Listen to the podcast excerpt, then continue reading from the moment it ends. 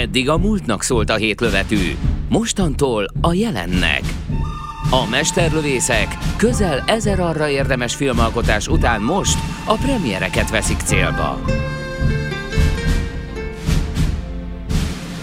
A hét mesterlövész legenda volt. Rádiós színházunk most bemutatja a folytatást. Most azok jönnek, amik mennek. Kezdődik a jó, a rossz és a nézhetetlen. Itt a 90.9 Jazzin.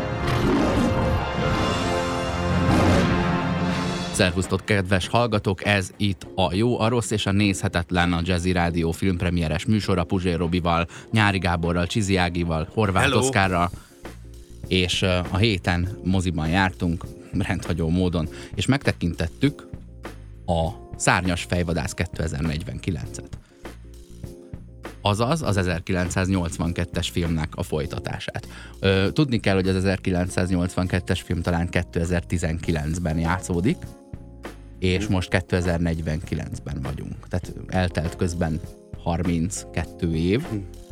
Ö, meg is látszik mondjuk a Harrison Ford vonásain, és hát meg is látszik ezen a, ezen a cyberpunk közegen, mert hiszen már az eredeti is egy olyan, olyan szétomlott világba volt helyezve, ahol, ahol sok most meglévő társadalmi struktúra már szétbomlott.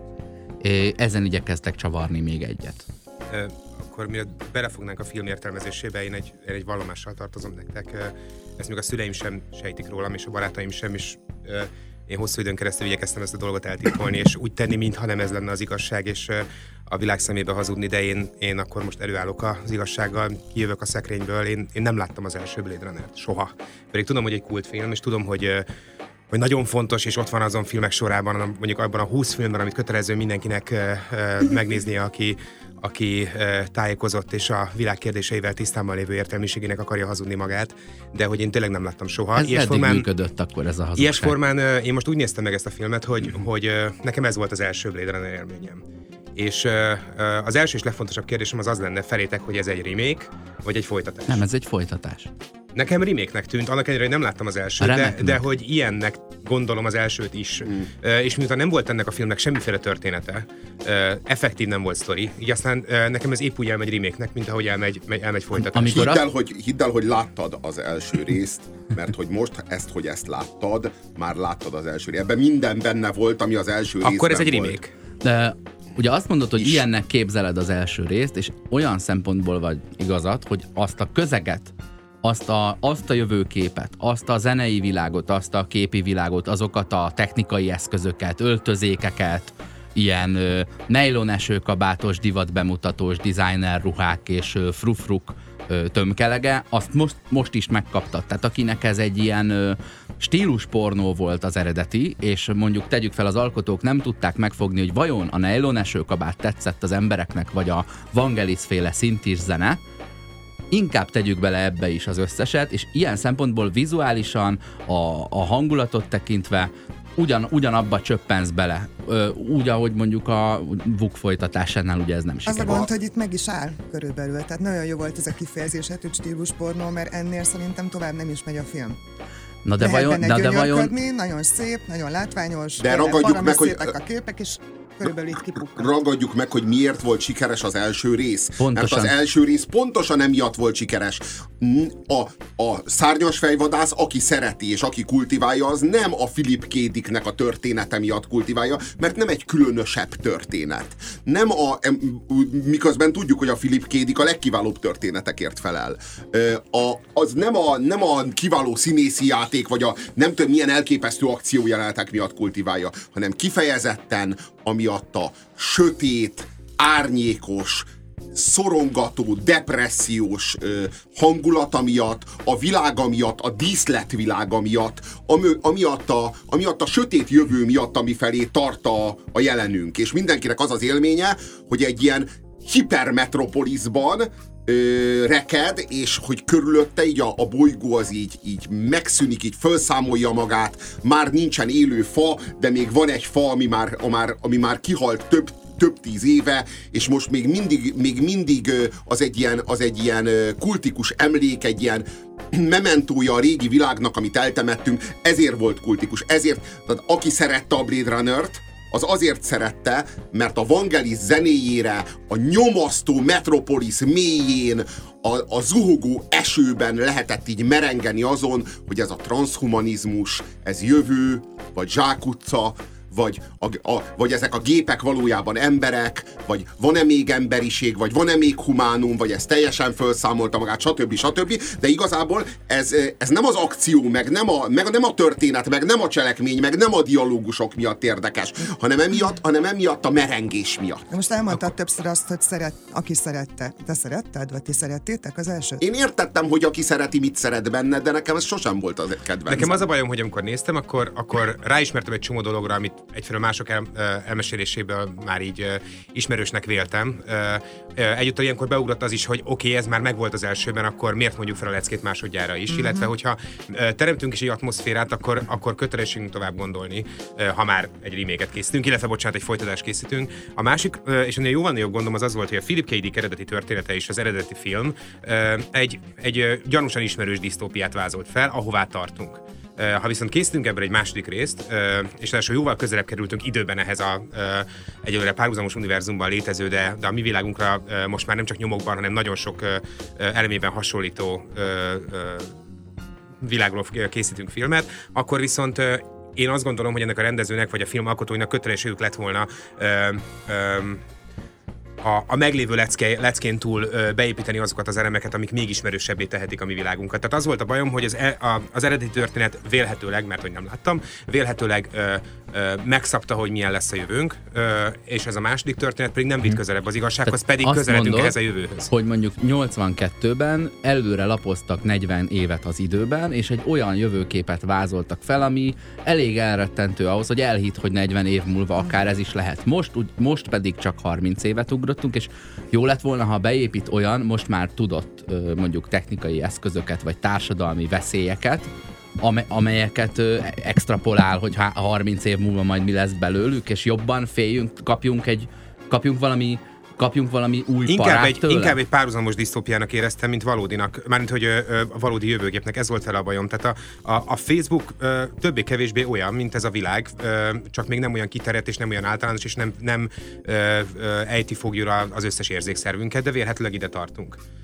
Vagyis én nem éreztem azt, hogy valami, valami nagyon újat, valami nagyon szokatlant, valami nagyon érvényeset állítana a jövőnkről, hanem csak a jelen van felmondva, Aha. és egy picit kit, kiterjesztve, vagy, vagy itt totalizálva. Felvetett egy csomó kérdést egyébként, és mondjuk közel három órában akár lehetett is volna foglalkozni ezek némelyikével. Tehát nem csak így belekapírgálni, meg gondolok. megmutatni, hanem, hanem egy villanásnál kicsivel több.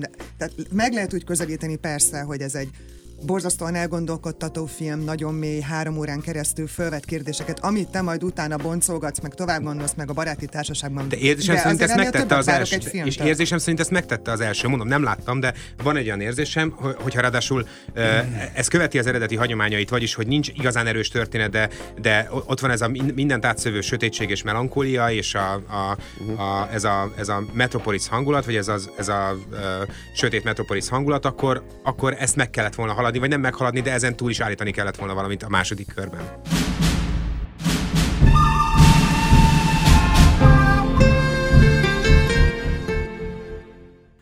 Folytatjuk a filmpremierekkel itt a 90.9 Jazzin. Azt mondtad nyári az előbb a, a szárnyas fejvadásszal kapcsolatban, hogy hogy talán az a világ ehhez, a világhoz, amelyben élünk, úgy hasonul, hogy a Facebook átszőtte a, a társadalmunkat, és hogy, hogy ö, ö, azt akartam mondani, hogy mintha lenne egy olyan utalás, e, az új filmben. Ugye az eredeti filmben volt egy Turing-teszt, valami Voigtkampf géperezett intézte és tett fel kérdéseket a, az akkori replikánsoknak, amelyből meg tudta állapítani, vagy hát nem bárkinek, meg tudta állapítani, hogy replikáns az illető, vagy sem. Ö... És az, az volt az egyik kérdés, ezt sose fogom elfelejteni, hogy látsz egy bogarat, amelyik a hátán fekszik, és kapálózik a kis lábaival. Mit csinálsz? Ez volt a Turing teszt, amivel fel lehetett mérni, hogy az illető replikánse. És hogyha azt mondta mondjuk, hogy így megfogom és a hasára fordítom, akkor az jó eséllyel ember. De hogyha nem érti, hogy ezzel most mi a probléma, vagy hogy itt mit kéne csinálni Még, még ha hüvelykújjal újjal nagyon nyomja, akkor is jobb eséllyel ember. De ha nem érti. Ha nem érti, nem érti hogy most mit csinálok, miért mit kéne csinálnom, uh-huh. akkor, akkor jó eséllyel replikáns. Na most ebben a filmben a, a 2049-ben ilyen tesztet ugyan nem látunk, viszont egy ilyen kondicionáló gyakorlatot igen, egy ilyen mantraszerűséget, amely megállapítja ugyanúgy egyébként a válaszok alapján, hogy a, hogy a, az illető mesterséges intelligencia az most milyen állapotban van az elvárt középértékhez képest. És ennek a során rengetegszer elhangzik az, hogy in cells interlinked, hogy tudod, dobozokban, cellákban mm. tárolódunk, és össze vagyunk kötve. És a cell az ugye angolul mobiltelefon, az interlinked, az pedig az, az összekötött mobiltelefonok De akkor összessége. ezt mondjuk véleménybuboréknak is lehetne fordítani. Nem, egy, nem tudom, ez csak egy ilyen gondolatjáték arra, hogy ezek a replikánsok, ezek amúgy most már mi vagyunk. De tudod, pont ez a gond, hogy ennek nincsen most már annyira sokkoló ereje önmagában hiszen most már félig benne vagyunk ebben. Tapasztaljuk ilyen-olyan formában a, a, a saját bőrünkön. Tehát ahhoz vagy akkor többet kellett volna ugrani az időben, és még emelni a tétet, hogy mi várhat ránk, vagy pedig, hogyha olyan világot kóstolgatunk, amiben már fél lábbal ott vagyunk, akkor viszont foglalkozzunk az ezt felvető kérdésekkel jobban. Na itt én, itt én először is felvetném azt, hogy mi az, hogy 2049. Látjuk ezt a jövőt, és ezt állandóan és újra meg újra, legyen szó akár a Terminátorról, legyen szó akár a szárnyas fejvadászról, vagy bármilyen egyéb szifiről, mindig eljátszák velünk, hogy a, az elképzelhetetlenül modern jövőt, az e, e, e fölfoghatatlanul technicizált jövőt, azt kihelyezik nekünk 12 év múlva, meg 25 év múlva. És így a, van pofájuk, és pontosan láttuk a világot 25 évvel ezelőtt, és pontosan látjuk ma, és van pofájuk azzal hűíteni, de most már sokatszor, úgyhogy már nemzedékeket hűítettek ezzel, hogy 25 év múlva repülőautók lesznek. Persze, meg majd... Emlékszel, hogy a Skynet mikor lődik ki a rakétákat Oroszországra? 5 éve? 1996-ban. Nevetséges. Tehát, hogy, hogy, hogy, és újra meg újra ezzel hűítenek. Most miből állna egy kicsit komolyan venni a nézőt, és nem arcul köpni, és mondjuk azt mondani, hogy 2249. Mondjuk, érted? Hogy hadd higgyem el, segítsen már nekem egy Te kicsit az a rendező, azért, hogy el, el tudjam hinni ezt a dolgot, azért kell, azért kell ez, hogy azt érezd, hogy ehhez még neked is lehet közöd. Ha, ha el, de, eleget, de nem, inkább azt érzem, hogy nevetséges az egész. Pont belelógsz, vagy hogyha a gyerekeid de nem ezt fogom érezni, de nem ezt fogom érezni, ne haragudj, hanem azt fogom érezni, hogy ez egy vicc ez az egész. Tehát, hogy lehet, hogy, hogy ez volt a cél, hogy azt érezzem, de tudod, amikor már... De én egyetértve az Ágival, inkább, inkább az, volt, az volt a bajom, hogy én pont azt éreztem, hogy nem 2049 van, hanem 2017.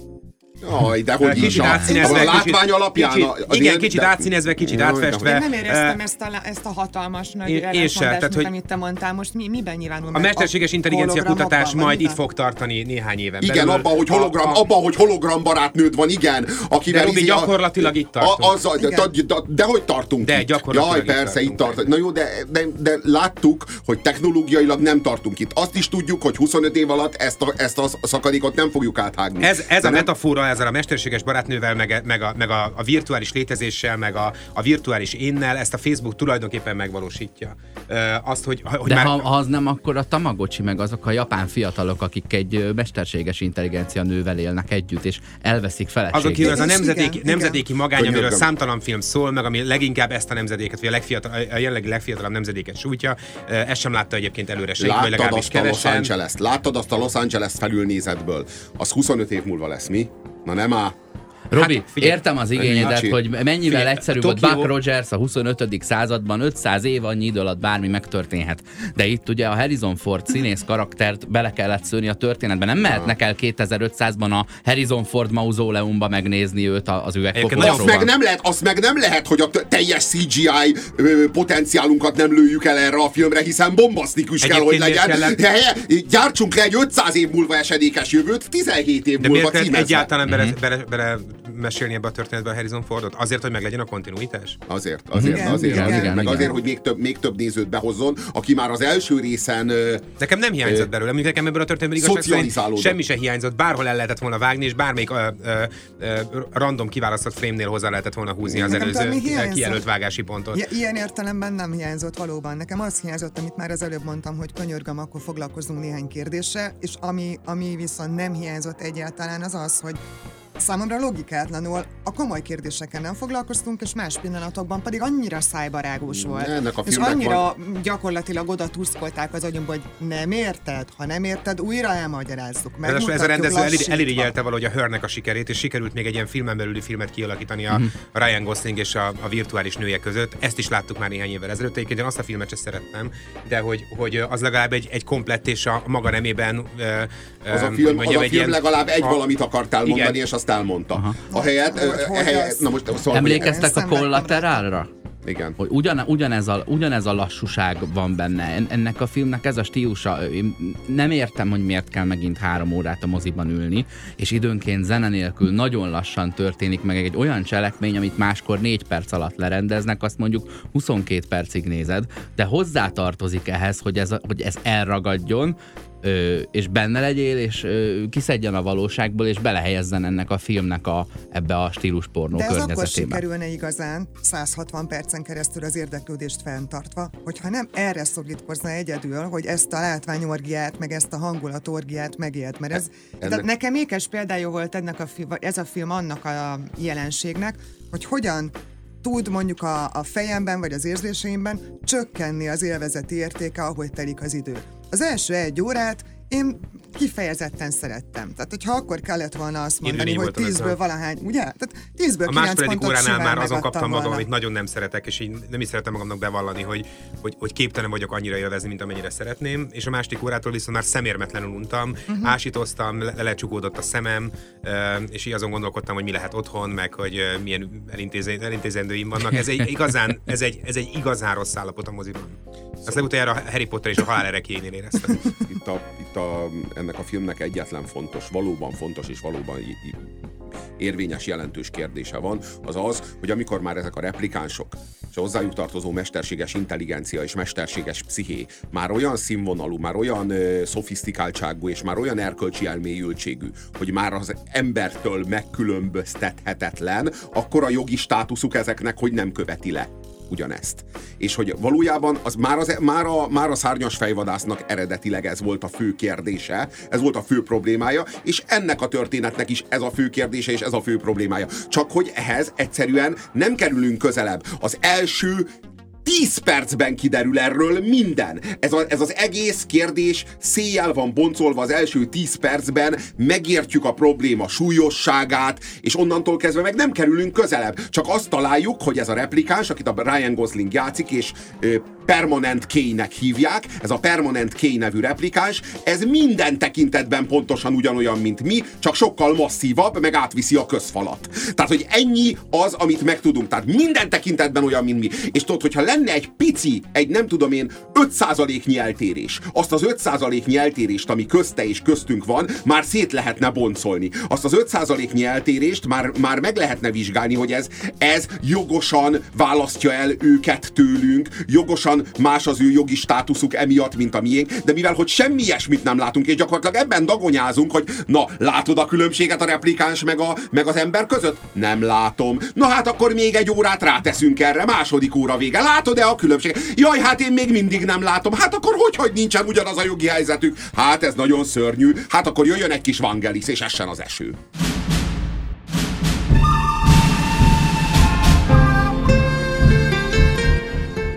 Szárnyas fejvadásznak a folytatásáról, vagy rimékjéről beszélgetünk a Szárnyas fejvadász 2049-ről, ami hasonló feladatot vállal, mint amit a Westworld, egyébként, az a egészen kiváló HBO sorozat, hogy ezt a transhumán állapotot, ezt felmérje. Az emberen túli mesterség, vagy hogy a mesterséges intelligencia válhat-e emberivé, a mesterséges psziché válhat-e emberivé, és hogyha azzá válik, akkor a világban elfoglalt kozmikus státusza válhat-e emberivé. És ezen a kérdésen kívül szerintem még van egy nagyon fontos, amiben szintén nem, nem győzöm hangsúlyozni, nem ment bele. Az pedig az, hogy ugye az egész ö, ö, film alatt egy dolog foglalkoztatja a replikánsokat, vagyis hát konkrétan a, a főszereplőt, hogy milyen lehet embernek lenni, vagy milyen érzés lehet embernek lenni. Én nem tudtam meg semmit erről hogy milyen érzés lehet embernek lenni. Néha elidőzünk azon, pontosan hogy milyen olyan, érzés... Pontosan olyan, amilyen replikánsnak Pont olyan. Ez derült de ki. Ő Igen, de ez a botrányos állítás, ez véletlenül ült az első évadban, vagy az első évadban, az első változatban, de, de itt megint nincs semmiféle botrányfaktor. Mert hogy, mert hogy én amikor ezt látom, akkor megint azt gondoltam, amit egyébként az Ági is, hogy, hogy, hogy ezt a különbséget ugye nem mutatták meg, és ö, ö, persze el lehet játszani ezzel a gondolattal, és nyilván mindenki ezzel játszadozik a film megnézése közben, hogy vajon a nem replikánsnak beállított szereplők vajon replikánsok-e, mondjuk a rendőrfőnöknő, vagy az a ö, arctalan és egyébként be sem mutatott massza, az a tömeg, aki ezt a hatalmas várost lakja, de hogy, mm. hogy ö, ö, valóban nem, nem, nem értjük meg, és a film nem akarja felmondani a leckét, nem akar engem megtanítani arra, ö, arra a különbségre, amit, amit ugye Robi is mondott, arra az 5%-nyi különbségre mondjuk, ami a replikánsok és a nem replikánsok között fennáll. De ami engem, Robi, átviszi a közfalat. Ami, igen, igen, de ami engem ennél sokkal jobban nyomasztott az az ugye, hogy, hogy az a lecke viszont, hogy azért van szükség replikánsokra, mert hogy a replikánsok munkaereje az, az ugye fontos, és hogy, hogy a replikánsok olyan munkát végeznek, amit a normális emberek nem végeznek el. Rabszolgaként hát hasznosíthatók. hasznosítják őket. Na most ehhez képest be van mutatva egy olyan világ, ami, aminek a, a gondjai nagyon sok tekintetben emlékeztetnek a mi világunkéra. Túlnépesedett, szegény. Még a gyerek rossz szolgákat is igen, látjuk. Igen. Gy- rossz körülmények között, a tömegek rossz körülmények között élnek, és média túlfogyasztással, meg általában fogyasztással szórakoztatják magukat, illetve terelik el a figyelmüket a, a, a kezelhetetlen és egyre tereviesedő gondjaikról. És akkor miért van szükség rabszolgákra, ha egyébként a tömegek rabszolgák? Hogy akkor, akkor uh, mi vál, tehát most én legalábbis azt gondolnám, hogy itt egy olyan világnak kellett volna felépülnie, amit elképesztő kényelemben és nyugalomban élő emberek laknak, Uh, és azon kívül a, mit tudom én, a szemétszedéssel, meg a WC pucolással, meg a nem tudom, a, a, a prostitúcióval, meg, a, meg az azzal szoros viszonyt ápoló uh, uh, taxizással uh, mondjuk a replikánsok foglalkoznak.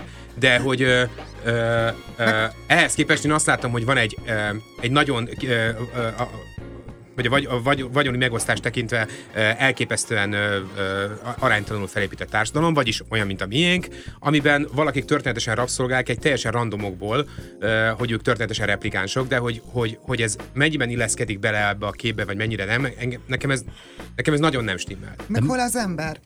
Engem nagyon érdekelt volna az is, hogy egyébként az embereknek milyen a hozzájuk főződő viszonya. Tehát, hogy mi, mi, mi történik közöttük.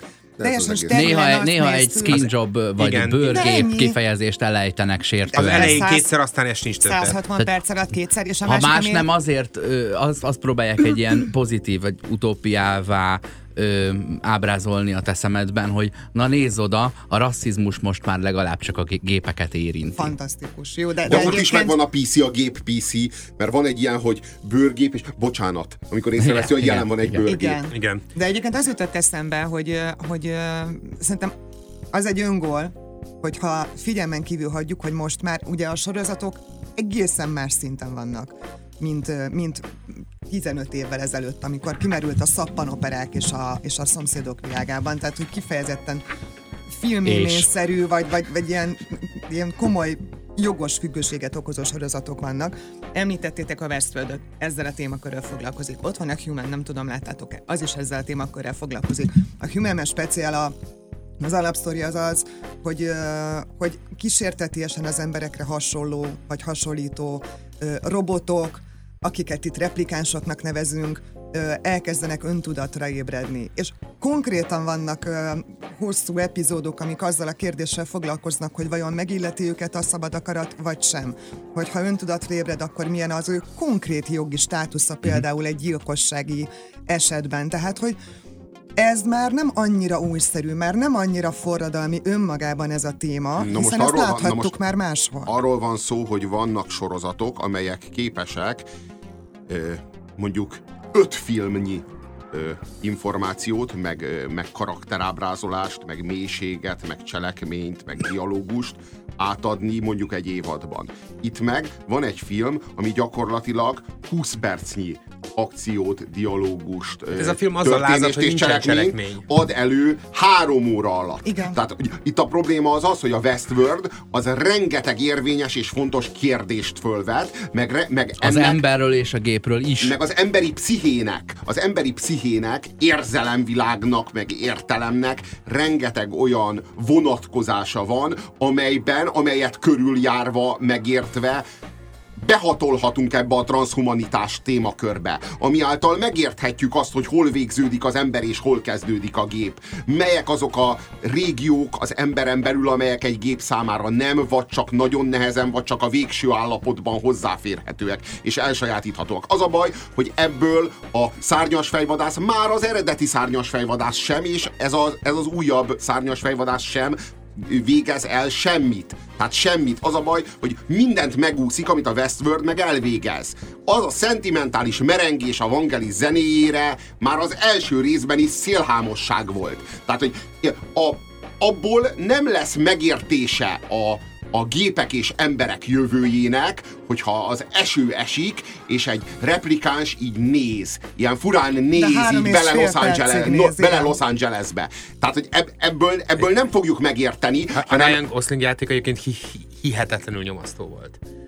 Ez nyilván egy ilyen rendezői instrukció volt, hogy, hogy ne látszódjanak érzelmek az arcán, hiszen ő egy érzelemmentes, vagy egy, vagy egy a, a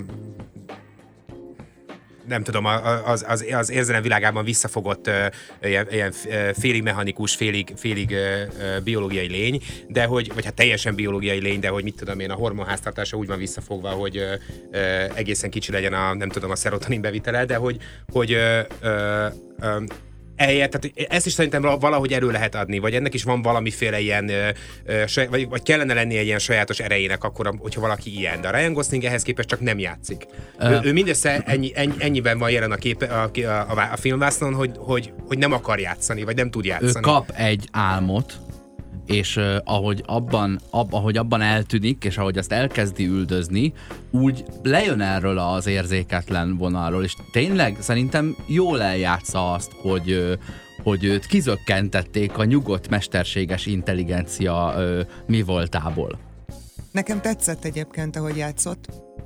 Jó, Köszönjük. de mondjuk tetszik. Hallgatja a hát műsort. Ő, ő tetszik. Na, tehát arról hát, van szó, hogy a Ryan az, aki tetszik, ne, nem a játék. Na és itt viszont akkor egy nagyon-nagyon erős ö, dicséret, hogy aki arra vágyik, hogy többszörös, nem tudom, élvezetet, vagy nem, akár ö, látványorgazmust éljen meg 160 perc alatt, akkor annak ez jó, mert egyrészt a képek gyönyörűek, tehát a, a látvány azt szerintem állati jó, és lássuk be, hogy a nők nagyon szépek, és a Ryan Gosling pedig a Ryan Gosling. Tehát, hogy ha csak ezt láthatod, ez ez valami színész, kevés. Aki, aki, semmit nem hajlandó megmutatni a színészi erényeiből, legyen ez mondjuk egy rendezői hiba, vagy legyen ez a saját hiba, ez de, reme, de, reme, de remekül majd, prezentálja a modell erényeit. Igen, majd a, a film vége felé valamit mégis hajlandó megmutatni a színészi erényeiből. De mert néha kicsordul a könyv, egyébként aránytalanul sokszor csordul a könyv, azt figyeltétek? Tehát én már mhm. számoltam, hogy hat, hatig számoltam, és akkor elkezdett iszonyatosan idegesíteni. Még mindig semmi nem látszik hogy, az arcán, de már lecsordul egy könyv. De mindenkinek, Igen, mindenkinek. de mindenkinek csorog a könyv, és egyébként a zenével kapcsolatban mint szerintem borzalmasan irritáló,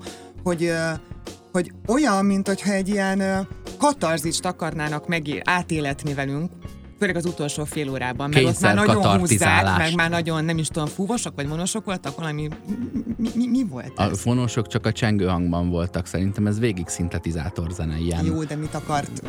70-es, Milyen hangszert akart idézni? Fogalmam nincs, Jó, miről tök mindegy. Nem lett volna ez rossz. Orgonát. Lehet, nem lett volna, nem lett volna ez rossz, miatt. hogyha eldöntő, hogy most vagy katarzist akar, katarzis nem lehet 38 és fél percen keresztül. Nincs 38 és fél perces katarzis. Vagy hogyha az a, az a célja, hogy tépi az idegeket, és, és legyen egy ilyen aláfestés, akkor pedig ne törekedjen már arra, hogy most, na most, na most. Hát nincs ilyen semmilyen most, nem a lehet. zenével kapcsolatban annyit szeretnék mondani, hogy amikor a Daft Punk albumon van az a, a Moroder idézet, ahol elmondja, hogy hát megcsináltuk az 50-es évek zenéjét, jött az elektromos gitár, meg jött az orgona, meg jött a fene tudja mi, és így gondolkodott rajta a 70-es években, hogy mi lehet a jövő zenéje a 80-as éveknek majd mi lesz a zenéje, gondolja ő a 70-es években, akkor gondolt egyet, hogy hát talán a szintetizátor, de ez, ez is csak egy gondolat volt. És ilyen szempontból én nem gondolom szemfényvesztésnek 1982-ben azt, hogy lecseréltük a vonósokat, ö, vonósokat ö, szintetizátorra, inkább undorodom mondjuk attól, amikor ezt Queen-re cseréljük le.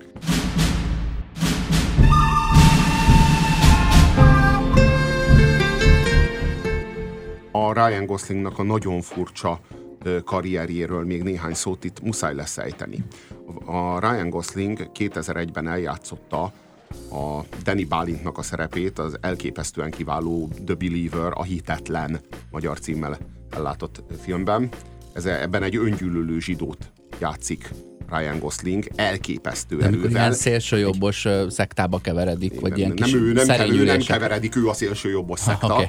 Igen, de, de tehát, hogy egy, egy skinhead öngyűlölő zsidót játszik, egy, egy nagyon judaizmus, judaizmus kritikus filmben, vagy nagyon judaizmus szkeptikus hang, hangve, hangvételű filmben, de egy elképesztő erejű és elképesztő elképesztő fontos filmben. Na most ez akkora botrány volt egész Hollywoodban, ugye ismerjük, hogy Hollywood az milyen, milyen mértékben balos és milyen mértékben szektás, hogyha politikáról van szó, hogy a Ryan Gosling gyakorlatilag egy évtizedre kinyírta magát a, film, a filmgyártásból. Semmiféle szerepet nem kapott, gyakorlatilag úgy tűnhetett, pedig már akkor jól látható volt, hogy ez a Ryan Gosling egy egészen kivételes képességű színész, és hogy bármi lehet belőle, lehetne belőle, ha ezt a Hitetlen című filmet nem játszotta volna el, és őt félrerakták, és őt indexre tolták, és tíz éven keresztül nem kapott semmilyen szerepet, és egyáltalán nem tudhatta Ryan Gosling, hogy lesz-e belőle valaha is színész, emiatt a szerep miatt és annyira jellemző, hogy a La La Land című gyalázattal térhetett vissza. Tehát totál hülyét kellett magából csinálnia, szó szerint a legidiótább, a leginfantilisebb körülmények között térhetett vissza, mert csak egy musicallel lehet tisztára mosni azt a kvázi gyalázatot, hát amit ő 2001-ben elkövetett Nesze, Hollywood sérelmére. Ez az, amikor Stolbuci elénekli a rossz vagyok, de használhatót, és Igen. akkor másnaptól lehet az RTL-ben Meg, dolgozni. Meg van bocsájtva. Kellően hülyét csináltál magadból, meg van bocsájtva. Visszatérve ahhoz, hogy ugye itt a Robi számon kéri, hogy azt a feladatot, amit a Westworld elvégez, és még másik tizet, hogy boncolgassuk a, az ember jogait ezeknek a gépeknek, úgy, ahogy ma már boncolgatjuk az állatok ember jogait. Miért ne boncolgatnánk a gépekét, hogyha, úgy, hogyha meglátjuk bennük a lelket? Ezt nagyon nehéz elvégezni egy olyan közegben, ahol a gépeket rabszolgának ö, hozták létre. Tudod, hogy, hogy az, az egyik oldalon az hogy ja, hát ezek gépek azért csináltuk őket, hogy az embertelen munkát elvégezzék. Miközben meg várjuk a másik oldalon, hogy ó, és mikor lesz emberi körülményük? Hát nem lesz, hát azért csináltuk őket, hogy ne legyen. De ez fennáll a Westworldben is, tehát hogy ott, ott olyan szinten rabszolgának hozzák létre a robotokat, hogy ölni erőszakolni lehessen. Tehát nem arról van szó, hogy vasutat építünk, igaz? Hanem, hogy kiéljük a, a bennünk rejlő embertelenséget, kiélhessük a nem emberen. Uh-huh.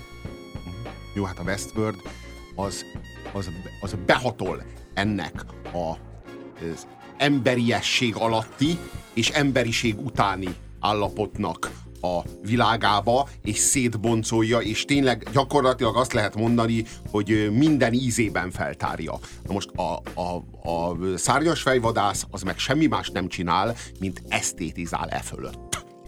Pusztán. És ez, és ez, hogy mondjam, 20 percben ez talán egy élmény. De három órában egyszerűen kimerítő és alaptalan. Hát főleg úgy, hogy ez a művelet egyszer már megtörtént. Igen, és főleg, hogy igen, főleg, hogy ezt egyszer már megkaptuk, és szerintem ez az az élmény, ez az a film, ez a, ez a Szárnyas fejvadász 2049, ami nem érthető meg a nosztalgia fogalmának a használata nélkül. A nosztalgia, és szerintem egyébként a, a katalán függetlenségi harc sem érthető meg a nosztalgia fogalmának a használata nélkül. A, a katalán függetlenségi harc is kifejezetten arról szól, ahogyan a 2006-os budapesti zavargások is kifejezetten arról szóltak, hogy ez a nemzedék is kér egy darabot a 20. századból, ez a nemzedék is meg akarja vívni a maga polgárháborúját. Ennek a nemzedéknek is jár egy spanyol polgárháború, mondják a katalánok, ennek a nemzedéknek is jár egy újabb 56, mondták 2006-nak a, a tüntetői, és ennek a nemzedéknek is jár egy szárnyas fejvadász, ennek a nemzedéknek is jár egy, egy-két replikáns, meg egy, egy, egy, kis, egy kis merengés, ezúttal az nem, a, Vangel, ezúttal nem Vangelis, hanem Hans Zimmer Nekem az a legnagyobb bajom, hogy a remake óhatatlanul gics. Egyébként, ha már akkor egyébként ha, katalán függetlenség, akkor vicces példa mondjuk a, a, az A.G.P. Taylor nevű angol történész szerint a, a, a 48-as európai forradalmak, egyébként furcsa módon ebből kiemeli a magyart az egyedüli valódi forradalomként, és valójában a, a francia forradalom ö, ö, vidám újrajátszása játékosai voltak egytől egyik.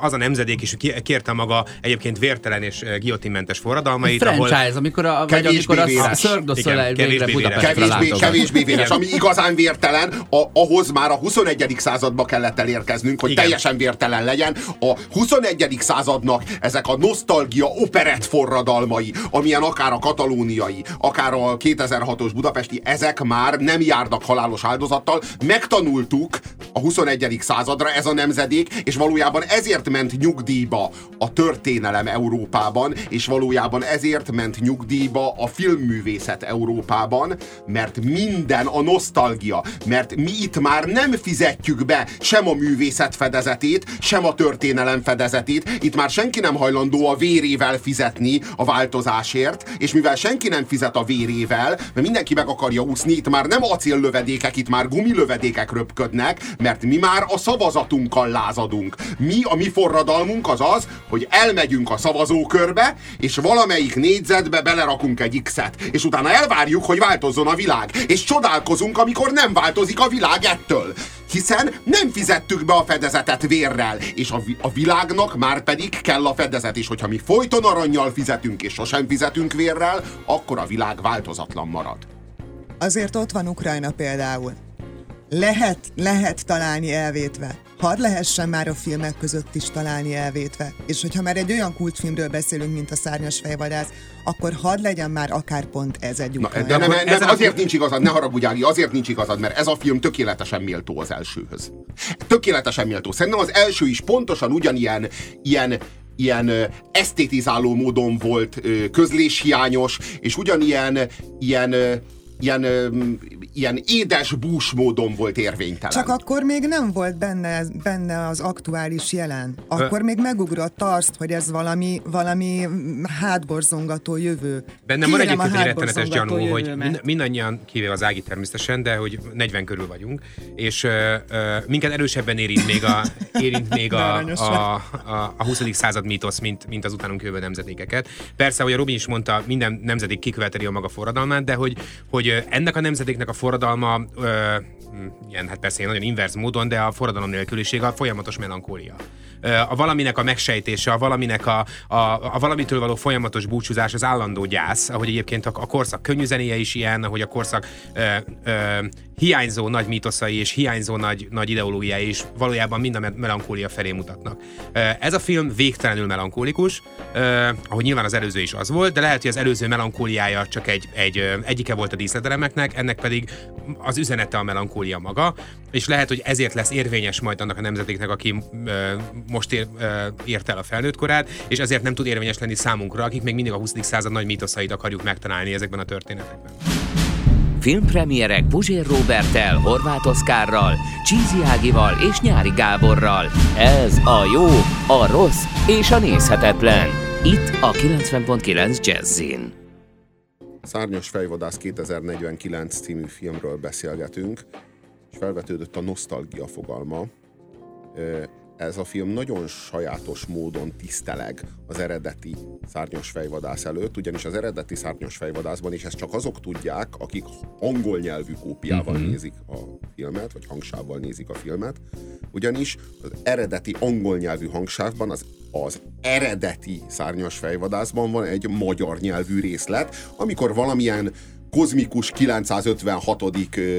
galaxisnak a nyelvén valamelyik, nem tudom én, valamelyik karakter megszólal, és hát magyarul szólal Igen, meg. egy ilyen kajapultnál egy ilyen, egy ilyen civil ruhás rendőr talán igen, de belesz, beleszövi, hogy Blade Runner a magyar nyelvű szövegbe. Igen. Pont azért, mert ez egy olyan szöveg, valami idegen nyelv, amit itt most nem kell tudni, hogy milyen nyelv. Ugyan ki beszél magyarul, gondolták. Ott volt nyilván egy magyar, nem tudom, producer, mindig vagy van, dramaturg, vagy valami Hollywoodban ezek... Mögötted mennek be a forgóajtón, és előtte jönnek ilyenkor kötelező ezeket elmondani. Megint, Igen. megint beszúrnám, hogy az, hogy valaki Sok mögötted, megy be, mögötted megy be a forgóajtón.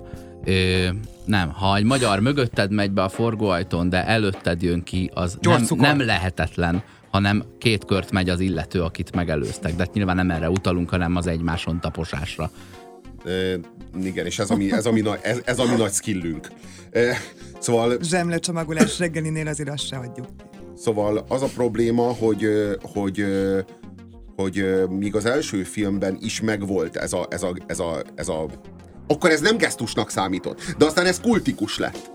Mert, és főleg Magy- nyilván Magyarországon lett kultikus, mindenhol máshol ez értelmezhetetlen, de Magyarországon ez kultikus lett, és a, a Blade Runner-t akárhányszor néztem, mindig feltűnt, hogy te jó Isten. És soha eszembe nem jutott volna, hogy egyszer majd Hollywood, hogyha felújítja ezt a Blade Runner-t, elhelyez benne újra egy magyar hogy nyelvű oda részletet. Fog figyelni erre a részletre. És pont a filmnek az elején, pont azon a helyen, ahol az eredeti filmben volt, elhelyez egy magyar nyelvű újabb magyar nyelvű részletet, hogy ezzel is tisztelegjen az első résznek a véletlen banánhéjon elcsúszása, vagy a véletlen éppen teljesen jelentéktelen dramaturgiai ö, ö, részlete előtt. Ez volt a 80-as éveknek a láttam az orcáját, ja.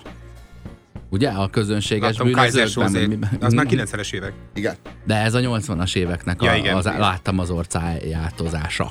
Igen. Igen, itt a, az új verzióban viszonylag az elején egy cigányasszony üvöltözik a lépcsőházban, igen, csodálatos. Igen, lepusztult nyomornegyedben. Illetve később elhangzik az, hogy hát hol van Harrison Ford, ugye hol van Grabowski. Vagy majd én elhozom Cincinnatuszt az ekeszarvától, tudod, ahogy a macskafogóban mondják, hogy a, a visszavonult, már meghasonlott és torót olvasó Harrison Fordot hogyan lehetne visszarángatni a civilizációba és az aktív életbe, és akkor mondja a, a megfelelő hivatalnak, aki tudja, hogy hol van ő, nem máshol, mint Hévizen vagy Hajdúszoboszlón, így fogalmaz, his nyugdíjas now. és, és ezzel utal arra, hogy hát ahogy arra felé, ahol ő él, mondják, his nyugdíjas. Uh, Szenzációs visszakanyarodva arra, amit az Ági mondott, észrevetett, hogy folyamatos udvarlásban vagyok. Szóval, hogy a film első 40 percében engem, aki nem láttam az első epizódot, nagyon szórakoztatott, meg, meg lenyűgözött az, hogy, hogy ebben a disztópiában, nem is biztos egyébként, hogy ez egy disztópia, állandóan ezt mondom, de valójában nem is biztos, hogy ez az. De lehet, hogy ez még egy, lehet, hogy ez még tulajdonképpen egy, egy, egy vállalható utópia, látva az emberiség jelenlegi állapotát. De hogy, de hogy, hogy, hogy az engem kifejezetten szórakoztatott, hogy, hogy kevésszer találkozni az angol nyelvvel, a, a, a rádióban ö, ö, ö, folyó műsorok nyelve orosz, a feliratok java része japán. Volt japán, uh, nagyon és sok, a, még beszéltek igen, is japánul. beszéltek aha. is japánul, felbukkannak ugye ezek a magyar szövegrészletek, vagyis uh, benne gyalogolunk uh, nyakig a megvalósult multikultiban.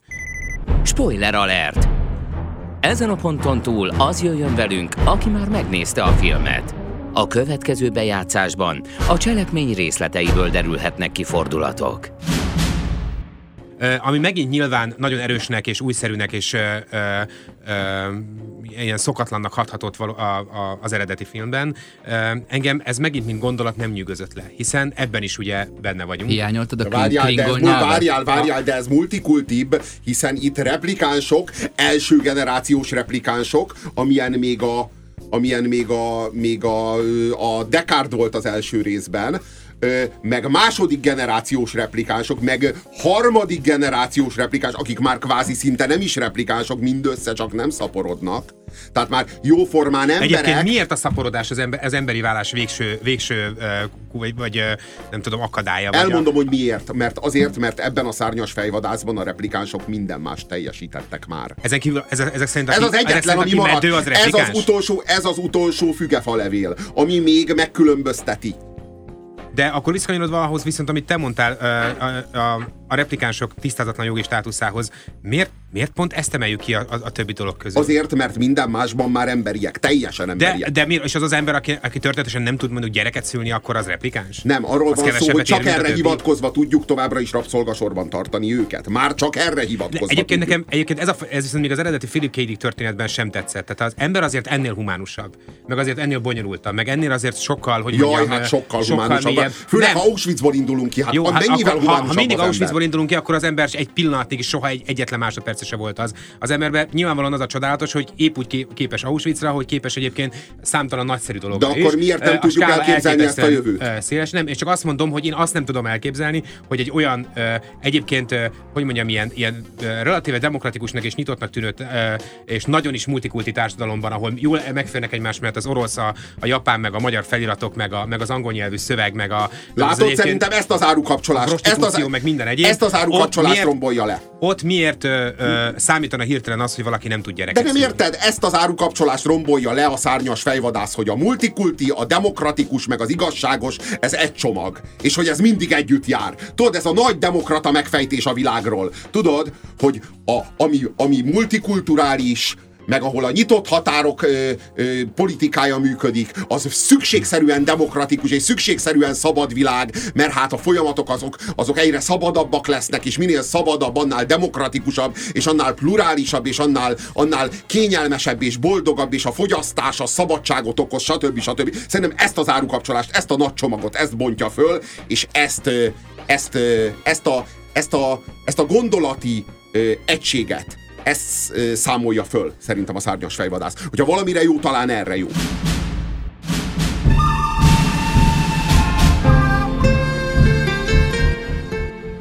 az, a, az amúgy is egy jövőkép, hogy teleszüljük a bolygót, és amikor már minden ö, kis növény, palánta fölé jut egy emberi talp, és mindenhol áll már valaki, akkor ez a massza összekeveredik, és óhatatlanul ez a multikulti, ez valami két-három nyelvű, közel azonos bőrszínű, egyféle ember lesz, ami belakja a bolygót, csak valaki ezt úgy képzeli, hogy és akkor, amikor ez végre megtörténik, akkor egymás ö, vállára borulunk, és ö, élő békejelet formálva ö, smárolunk a hősök terén egymással, míg van egy olyan elképzelés, hogy egymás torkának ugrunk, és kiesszük egymás Ádám csutkáját, akinek és van. Itt igazából majdnem, hogy egyik sincsen.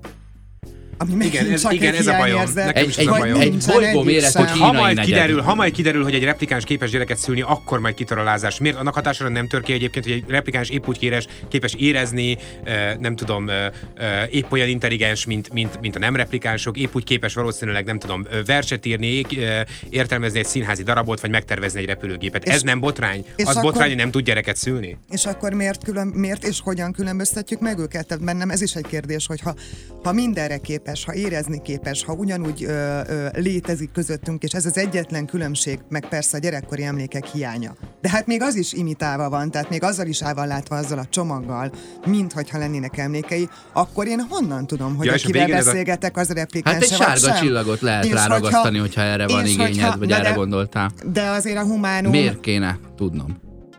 Akkor mi alapján... Ha tényleg ugyanolyan, akkor, akkor alapján, miért kell tudnom? Akkor mi alapján táplálok érzéseket? Mi alapján mondom azt, hogy ő jó vagy rossz? Akkor mi alapján mondjuk azt, hogy itt ők utálják a, a, a Igen, itt már rég be kellett volna indulni a nagyon durva társadalmi mozgalmaknak, mm. meg a, a replikánsokat segítő, vagy éppen az ő elpusztításokra törő emberi mozgalmaknak. E, egymással, a, a, vagyis a replikánsok sorsára hivatkozó politikai pártok. De, de, van itt egy fontos, nem, de nem, van egy nem, fontos párhuzam a jelenben. És nem, és nem, ne haragudj, nem, nem, nem kellett volna beindulni, ahogyan ma is látjuk, hogy rengeteg mozgalomnak be kéne indulni, és nem indul be, mert van egy ilyen tanult enerváltság, ami a fogyasztástól, meg, a mult, meg, meg, meg ettől, a, ettől a multikulturális kábulattól, meg a, meg a, meg a, a reklámok és, és különböző ö, fogya, fogyasztási ingerek folyamatos beáramlása által egy ilyen tanult nehéz, nehézség és egy ilyen tanult tehetetlenség lesz rá az egész emberiségen. Már réges-régen a saját kezünkbe kellett hogy volna, hogy vegyük a sorsunkat. Már réges-régen a saját kezünkbe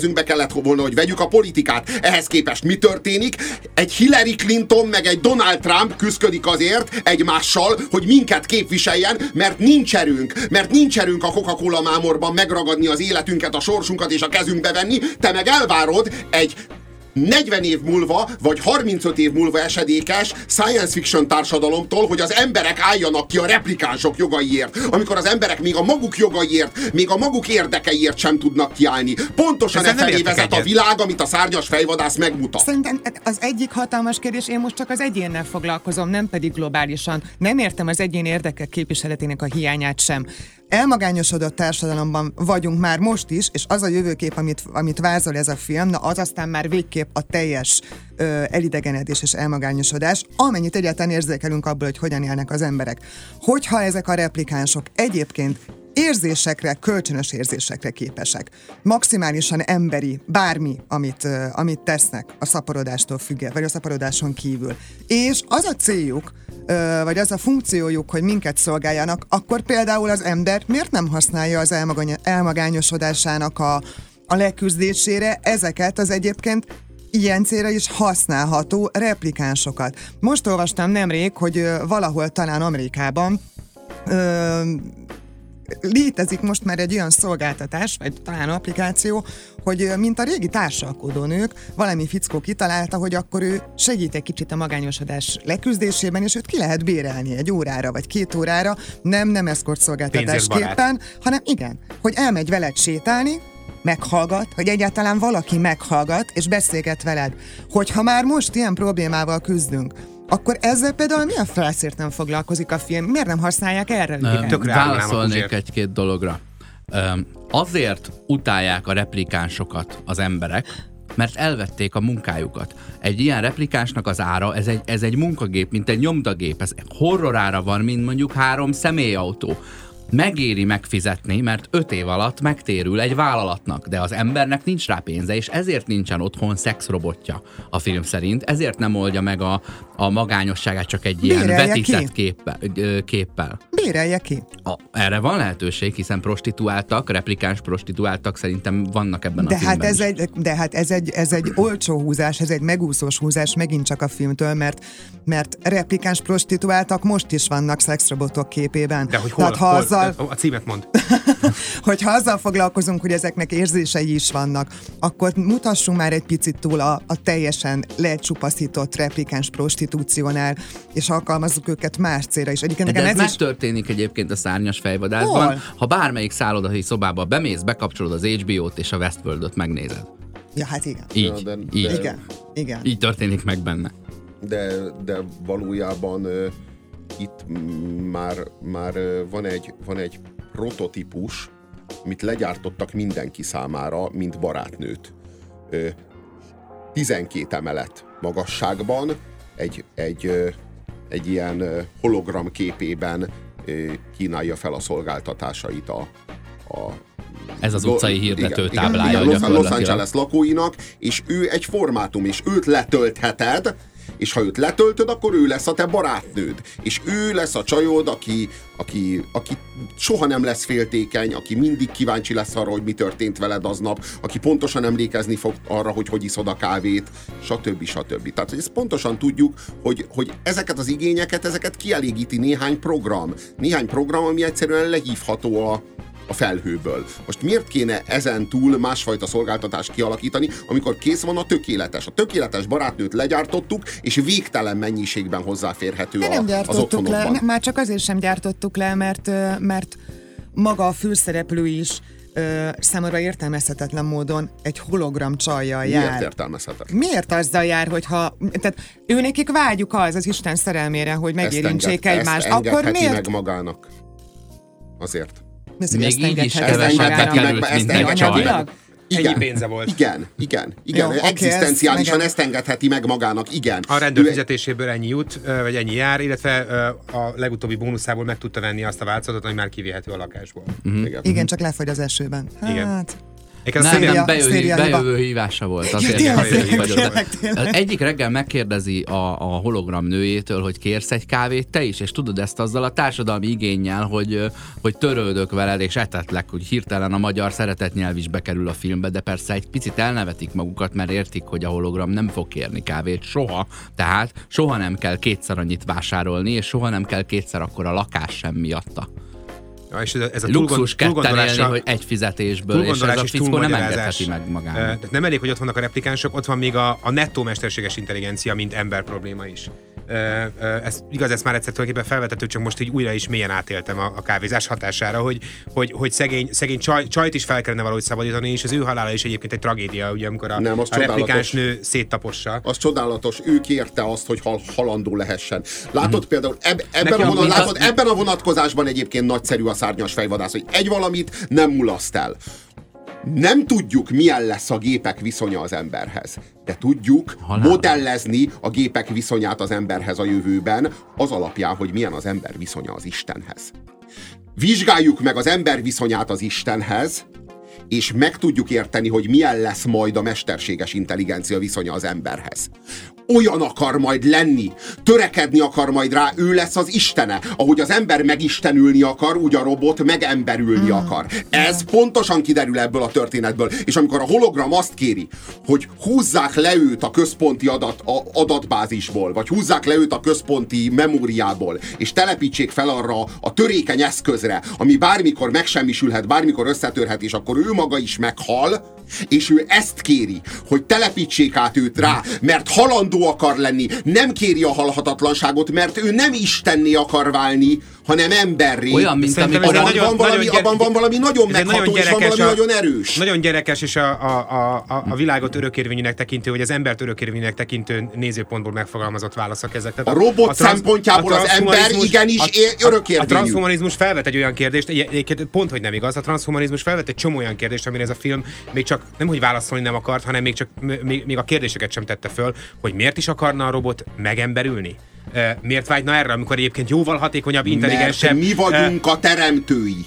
Jaj, oké. Okay. Azért, ez, mert ez az, az istenei vagyunk. Ez az emberi nézőpont. Szerintem pont De... az a durva a transhumanizmusban, hogy egy ilyen, egy ilyen mesterséges intelligenciának, vagy egyébként egy ilyen replikánsnak valójában semmi szüksége a teremtőjére. De csak az ember-isten viszonyból következtethetünk a robot-ember viszonyra, és abból, ha abból Szerintem sokkal ki... fontosabb arra a kérdésre válaszolni, és ezek, ezek a filmek nem válaszolnak ezekre a kérdésekre, pedig engem ez izgatna valójában, hogy egy ilyen világban mondjuk 300 év múlva, ami tele van mesterséges intelligenciával és mondjuk, vagy és vagy replikánsokkal, abban mi szükség van ránk 1.0-ás modellekre. Szerintem... Akik nem vagyunk, nem vagyunk sem olyan hatékonyak, sem semmi, olyan intelligensek. Semmi! Pont ez a félelem mozgatja az embereket, igen. Ezt a kérdést ez a film igenis felveti. Azért pusz, akarják elpusztítani a bizonyítékát annak, hogy a replikánsok hát talán már emberek, mert pont attól félnek, hogy ha ez megtörténik, akkor a régi faj kiiktatható lesz. A biológiai... De nincs régi faj, a replikáns ember lett, de mi halandók vagyunk, de mi, halandó, de mi halandók vagyunk, ők viszont nem tudnak születni. Ha viszont ők tudnak születni, és mi továbbra is halandók vagyunk, akkor mi vagyunk a meg... Akkor mi vagyunk a meg... Persze, hogy azok. Ez, so, ez egyáltalán ez nem, nem, nem, nem, nem, nem azok. A, nem azok, ezek a, ezek, meg is hal a ezek a korábbi, ezek a korábbi Nexus 8-asok? Nexus 8-asok túl hosszú időre időre voltak ja, igen, igen, tervezve. szavatosítva, és ezen változtattak, emlékszem. hogy bármilyen hiba esetén is legyen halandó a mhm. replikáns. Ettől is emberibb. Egyébként én abban egyetértek, hogy mondjuk a barátnőt alkotó mesterséges intelligencia meg akar emberülni, és hát meg is történik vele egy olyasmilyen szárny, szárnyról való lemondás, mint amit a Nicolas Cage egyszer elkövet. Tudod, hogy halandóvá válik a szerelméért. de, a, de a főgonosz csaj, ő egy percig ne, ő lenézi az embereket, és el akarja taposni. Tehát ő tisztában van vele, hogy ez egy uh-huh. másik faj, és ő nem az Isten hívő teremtett valaki, hanem az Isten tagadó teremtett valaki, aki meg akarja ölni azt az hívő... Istent, amiről a többiek beszélnek.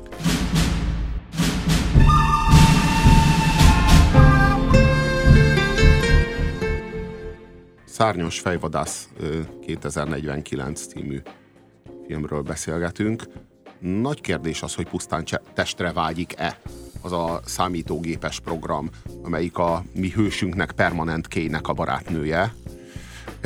Szerintem nem csak testre vágyik, szerintem halandóságra vágyik. Tehát szerintem pont arra vágyik, amire az Olimposz istenei is vágytak, amikor elirigyelték az emberek sorsát. Az ember életének tétje van. Minden pillanatának végtelen drámája van. Pont azért, mert halandó, pont azért, mert, mert meg vannak számlálva a napjai. Az istenek sorsának nincs semmi tétje. Az egész létezésük habkönnyű. És ennél fogva teljesen érvénytelen, drámátlan és katarzistalan. És ilyen ezeknek a számítógép programoknak az a léte is. És valójában pont a halandóságra vágyik, nem a halálra. A halandóságra, hogy az érzéseinek, az élményeinek, az örömeinek és a bánatainak legyen tétje, tétje és mélysége.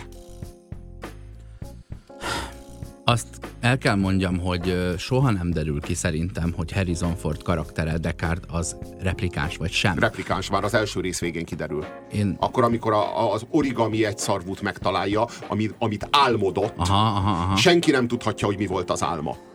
Az csak a, a a, a vállalatnál tudhatják, és a, nyilvánvalóan a, az, amikor megtalálja az origami, or, origami egy szarvút, aminek egyébként ebben a filmben egész jó stílus érzékkel egy ilyen kis fa ló, kis fából mhm. faragott mm. lovacska felel meg, az, az elárulja, a, a nézők számára, vagy hát legalábbis a, a nagyon kocka, nagyon fanatikus a világban, nagyon elmélyült nézők számára. Itt a viszont van egy ennek ellentmondó információ. Igen. Öm, a film végén válik érthetővé, de az elején hangzik el.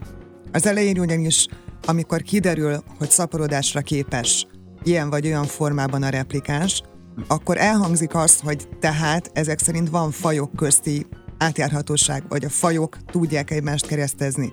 Azt megtudjuk a végén, hogy Harrison Ford az apa. Tehát, hogyha a replikáns az anya, és fajok közti kereszteződésről vagy átjárhatóságról van szó, akkor törvényszerűen ő neki embernek kell lennie mármint a Harrison Ford. De ez a fajok közti átjárhatóság, ez elhangzik, vagy ezt te abból mondtad uh-huh. le, hogy a Harrison ez Fordot nem, ez elhangzik, gondolod? Ez igen, konkrétan ez, elhangzik igen. az elején. Az a helyzet, hogy a Harrison Ford saját magát az eredeti filmben embernek gondolta és úgy játszotta, és az, azt, azt nyilatkozta, hogy az volt az érzése, hogy a Ridley Scott szerette volna, hogyha ez egy picit ilyen is-is, bármelyik is lehetne. Az, Ettől függetlenül az álomból való albatrosz, vagy mi ez Egyszarvú, a Ridley Scott az unikornis. A Ridley Scott az direkt, direkt nem mondta A Ridley Scott egy unikornis? Nem, a Ridley Scott direkt nem mondta el, hogy nézd meg az első részt. Direkt nem mondta el a Harrison Fordnak, hogy ő egy replikáns, pont azért, hogy embert játszon, legyen szíves. Mm-hmm. Mert hogy a, valójában annak az első generációs replikánsnak az a különleges képessége, és végül, hogy nem tudja. Végül embert játszott, hogy teljesen olyan, Jones. az ember. De akkor hogyan értelmezed? Igen, igen, akkor hogyan értelmezed? Hogyan értelmezed a fajok közti kereszteződés problémáját? Mert hogy egyébként kár, hogyha elsiklottunk, vagy elsiklottatok el fölött a mondat fölött, mert szerintem ez megint csak egy központi kérdés a filmnek. De hogy van... önmagukban is tudnak-e például szaporodni, tehát egymás között, vagy ehhez mindenféleképpen szükséges egy ember, mert megint csak más a probléma akkor, hogyha az emberre igenis szükség van a szaporodáshoz. Most így úgy kezdem elveszíteni az érdeklődésemet egyébként, hogy a, a film Mint a második órájában. Igen, amikor, amikor volt, az a, volt az, a, az a gyűlés a pincében, ahol megjelentek a replikánsok az élükön azzal az idős félszemű nővel, akkor ugyanaz az érzésem volt, mint a Matrix második meg harmadik részében, hogy már egyáltalán nem értem, hogy most ki kivel van, miért lázadunk, ez a Matrix, hanyadik szintje, és akkor most mi, és annak sem volt semmiféle katarzisa, hogy kiderült, hogy mégsem a Ryan Gosling a megváltó, vagy a fiú, akit, akit a, a replikánsok vártak. Tehát ti, ti nagyon meglepődtetek, nagyon kiborultatok akkor, amikor erre rájöttünk? Nem, de ő neki nagyon sok könnye folyt ki. Erre emlékszem. Ja, és volt, volt eső, meg, meg, meg sötét atmoszféra, volt. és szomorú Hans Jó, nem vagyok, tekinthető ez egy fordulatnak szerintem, bár engem az a, az a női karakter, ezt csak ilyen zárójelben mondom, halálosan irritált. Azt hiszem, hogy az Oszinak mondtam is, mikor így ennél a résznél voltunk, hogy ha az a problémája, hogy ő ott van bezárva, és soha senki nem látogatja meg, és nincsenek mellette emberek, és ő szeretne interakcióba lépni más emberekkel, akkor amikor végre szökőivente egyszer bemegy hozzá valaki, a francért hagyja ott, és fordít neki hátat, és kezd el dolgozni. Szerintem, De hát ez csak egy ilyen szerintem, értelmezhetetlen szerintem baki. egyébként, hogyha, hogyha azon meditálunk, hogy mi ez a melankólia, mit akar mondani a szárnyas fejvadász ezzel a melankóliával, mi a közlése, vagy hogyan tudjuk ezt valamennyire értelmezni, vagy valamennyire kifejezni. Én azt gondolom, hogy ez pont arról szól, arról az állapotunkról, arról az enervált, arról az erőtlen állapotunkról, hogy mindannyian látjuk, hogy a világunk katasztrófa felé tart de nincs erőnk, nincs képességünk változtatni rajta, nem tehetünk semmit, ezért aztán kérünk egy, kérünk egy újabb coca és kész. De ez, és de nincsen erőnk az, rá, de és, és jön a katasztrófa, és megtörténik velünk, és megtörténik velünk a csoda, de ezt a csodát sem, hogy mondjam, ez a csoda sem csodás, hanem ez a csoda, ami történik éppen körülöttünk. De a kérdés az, hogy mi ez a katasztrófa, mert hogy mi, akik ugye a 20. század mítoszaival érintve vagyunk, azt gondoljuk, hogy a, hogy a katasztrófa egyúttal egy nagy kataklizma, a katasztrófa egy nagy kataklizma. Egy világháború, a harmadik, vagy valami valami, uh, uh, mit tudom én, a globális felmelegedés egyik pillanatra a másikra majd, majd, majd elsöpri a földről az emberi civilizációt. Szerintem meg pont a transhumanizmus a közelgő katasztrófa. Az, hogy búcsút kell vennünk az embertől magától. És majd megszületik az übermensch, az ember feletti ember, persze nem az eredeti Nietzsche vagy, vagy, a, vagy éppen fasiszta értelmében, hanem a... a Félő, a, hogy nagyon is. A, a, a technológiával végletesen és végzetesen összekapcsolódott ember. Értjük, ember, értjük de ugyanúgy a bestia szabadul el, érted? Ilyen értelemben. Hát az ember eltűnik, abban az értelemben legalábbis, ahogy szerintem az egyébként néhány nemzedék emberül be fog következni mindenképpen. Lehet, hogy a gyerekeink talán már látják is időskorukban ennek az első jeleit, szóval, hogy sőt, talán már mi is megéljük majd bizonyos nem tudom, milyen elő, előképeit ennek. Szerintem ez a melankólia ennek szól, annak, hogy, a, a, annak, hogy az ember, ami volt az elmúlt évezredek során, mindennel együtt a, a, a, az őskorral, az ókorral, a, a görög-római kultúrával, a kereszténységgel, Ázsiával, a konfucianizmussal, a, a dél-amerikai indián kultúrákkal, a világháborúval, holokausztal, atombombával, mindennel együtt érvényét veszti és jön egy új faj, egy új korszakkal, ami, ami, ami már valami más lesz, és már nem lesz közvetlen, vagy nem áll majd közvetlen kapcsolatban akkor, azzal, amit mi történelemnek hiszünk, meg kultúrának. De akkor ezért értelmetlen ez a film, és ezért nem fejez ki semmit, mert ehhez már nincs hozzáférésünk. Ez lehet, hogy már replikánsoknak szól, és az ő érzéseiket, és ők, de nem, de most komolyan, a replikáns nézők tökéletesen értik ezt a dolgot, mert nincs rajta mit érteni, ez pont elég, pont elég, és pont ennyit mond el. Mögöttem kettő is ült már, mint replikáns. Közepes popcorn fogyasztottak zéró kólával.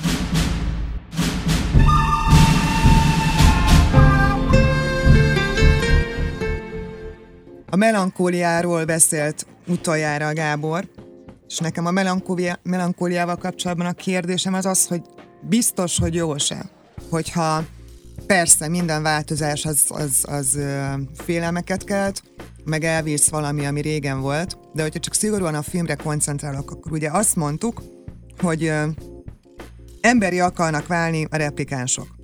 Ilyen alapon az ember lényegében annyira nincsen veszélyeztetve, különösen akkor, hogyha igaz az a tétel, ami a film elején elhangzik, hogy fajok közti kereszteződés, vagy keresztezés az, amivel szaporodni tudunk. Tehát akkor nem biztos, hogy veszélyesek ránk a replikánsok, mert ők minket akarnak másolni. Ahogy mondtam, az ahhoz, előbb nem szaporodjunk. Jó, igen, ez igaz.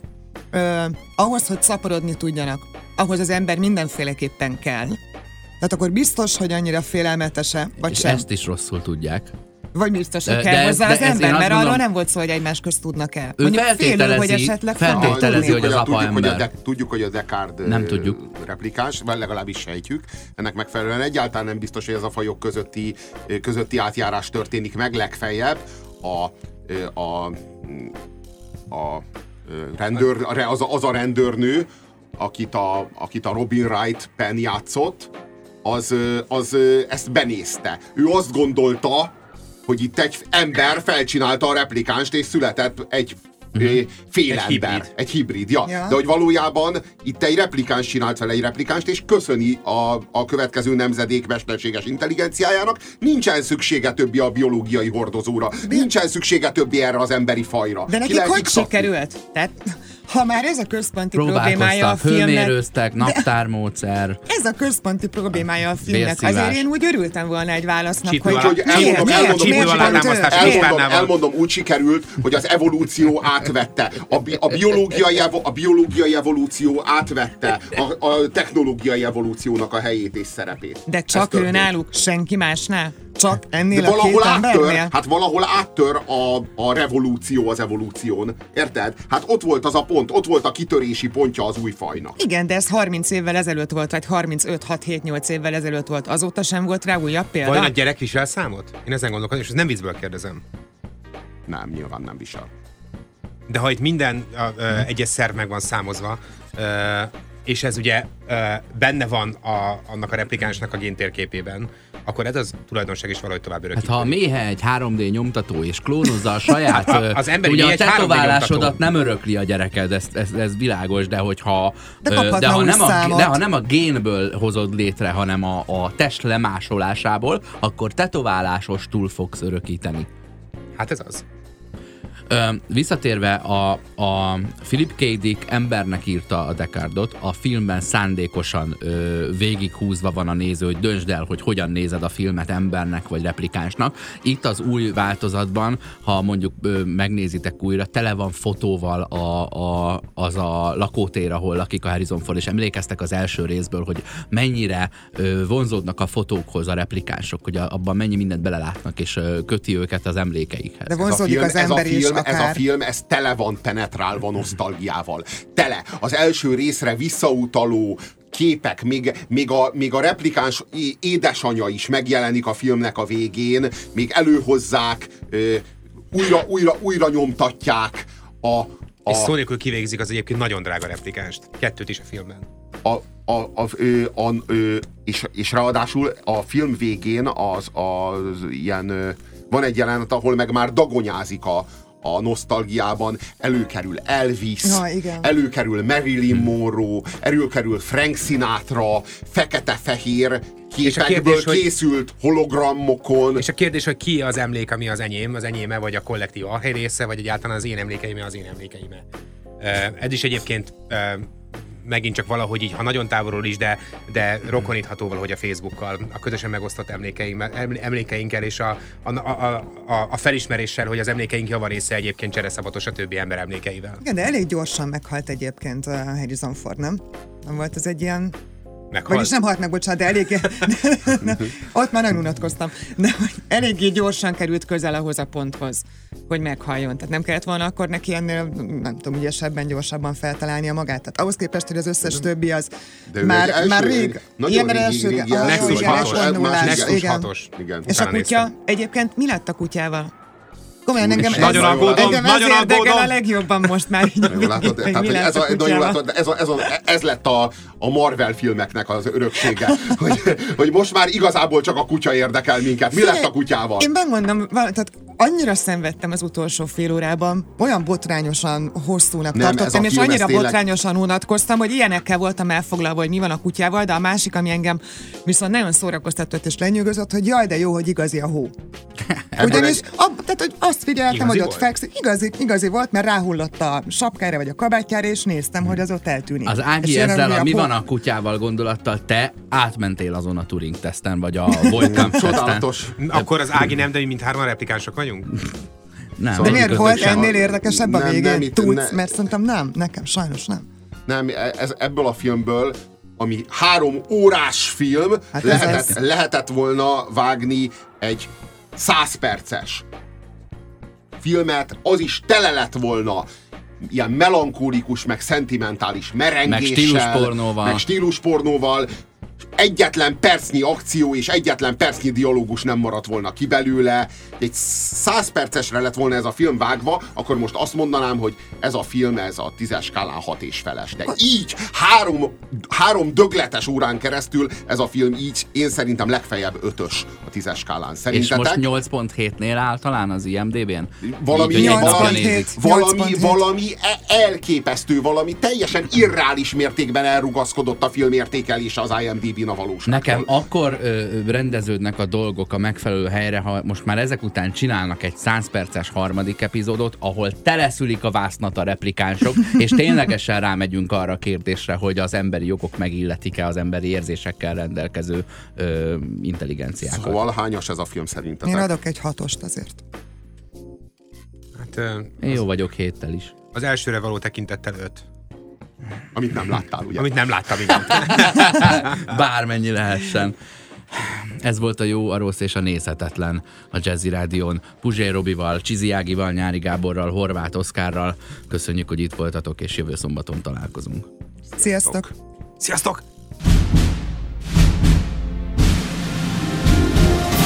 A kézműves street food hétlövetőben szezonális helyi alapanyagokból főzünk hétről hétre. A jó, a rossz és a nézhetetlen. Minden szombaton délután 5 és 7 óra között a 90.9 Jazzy.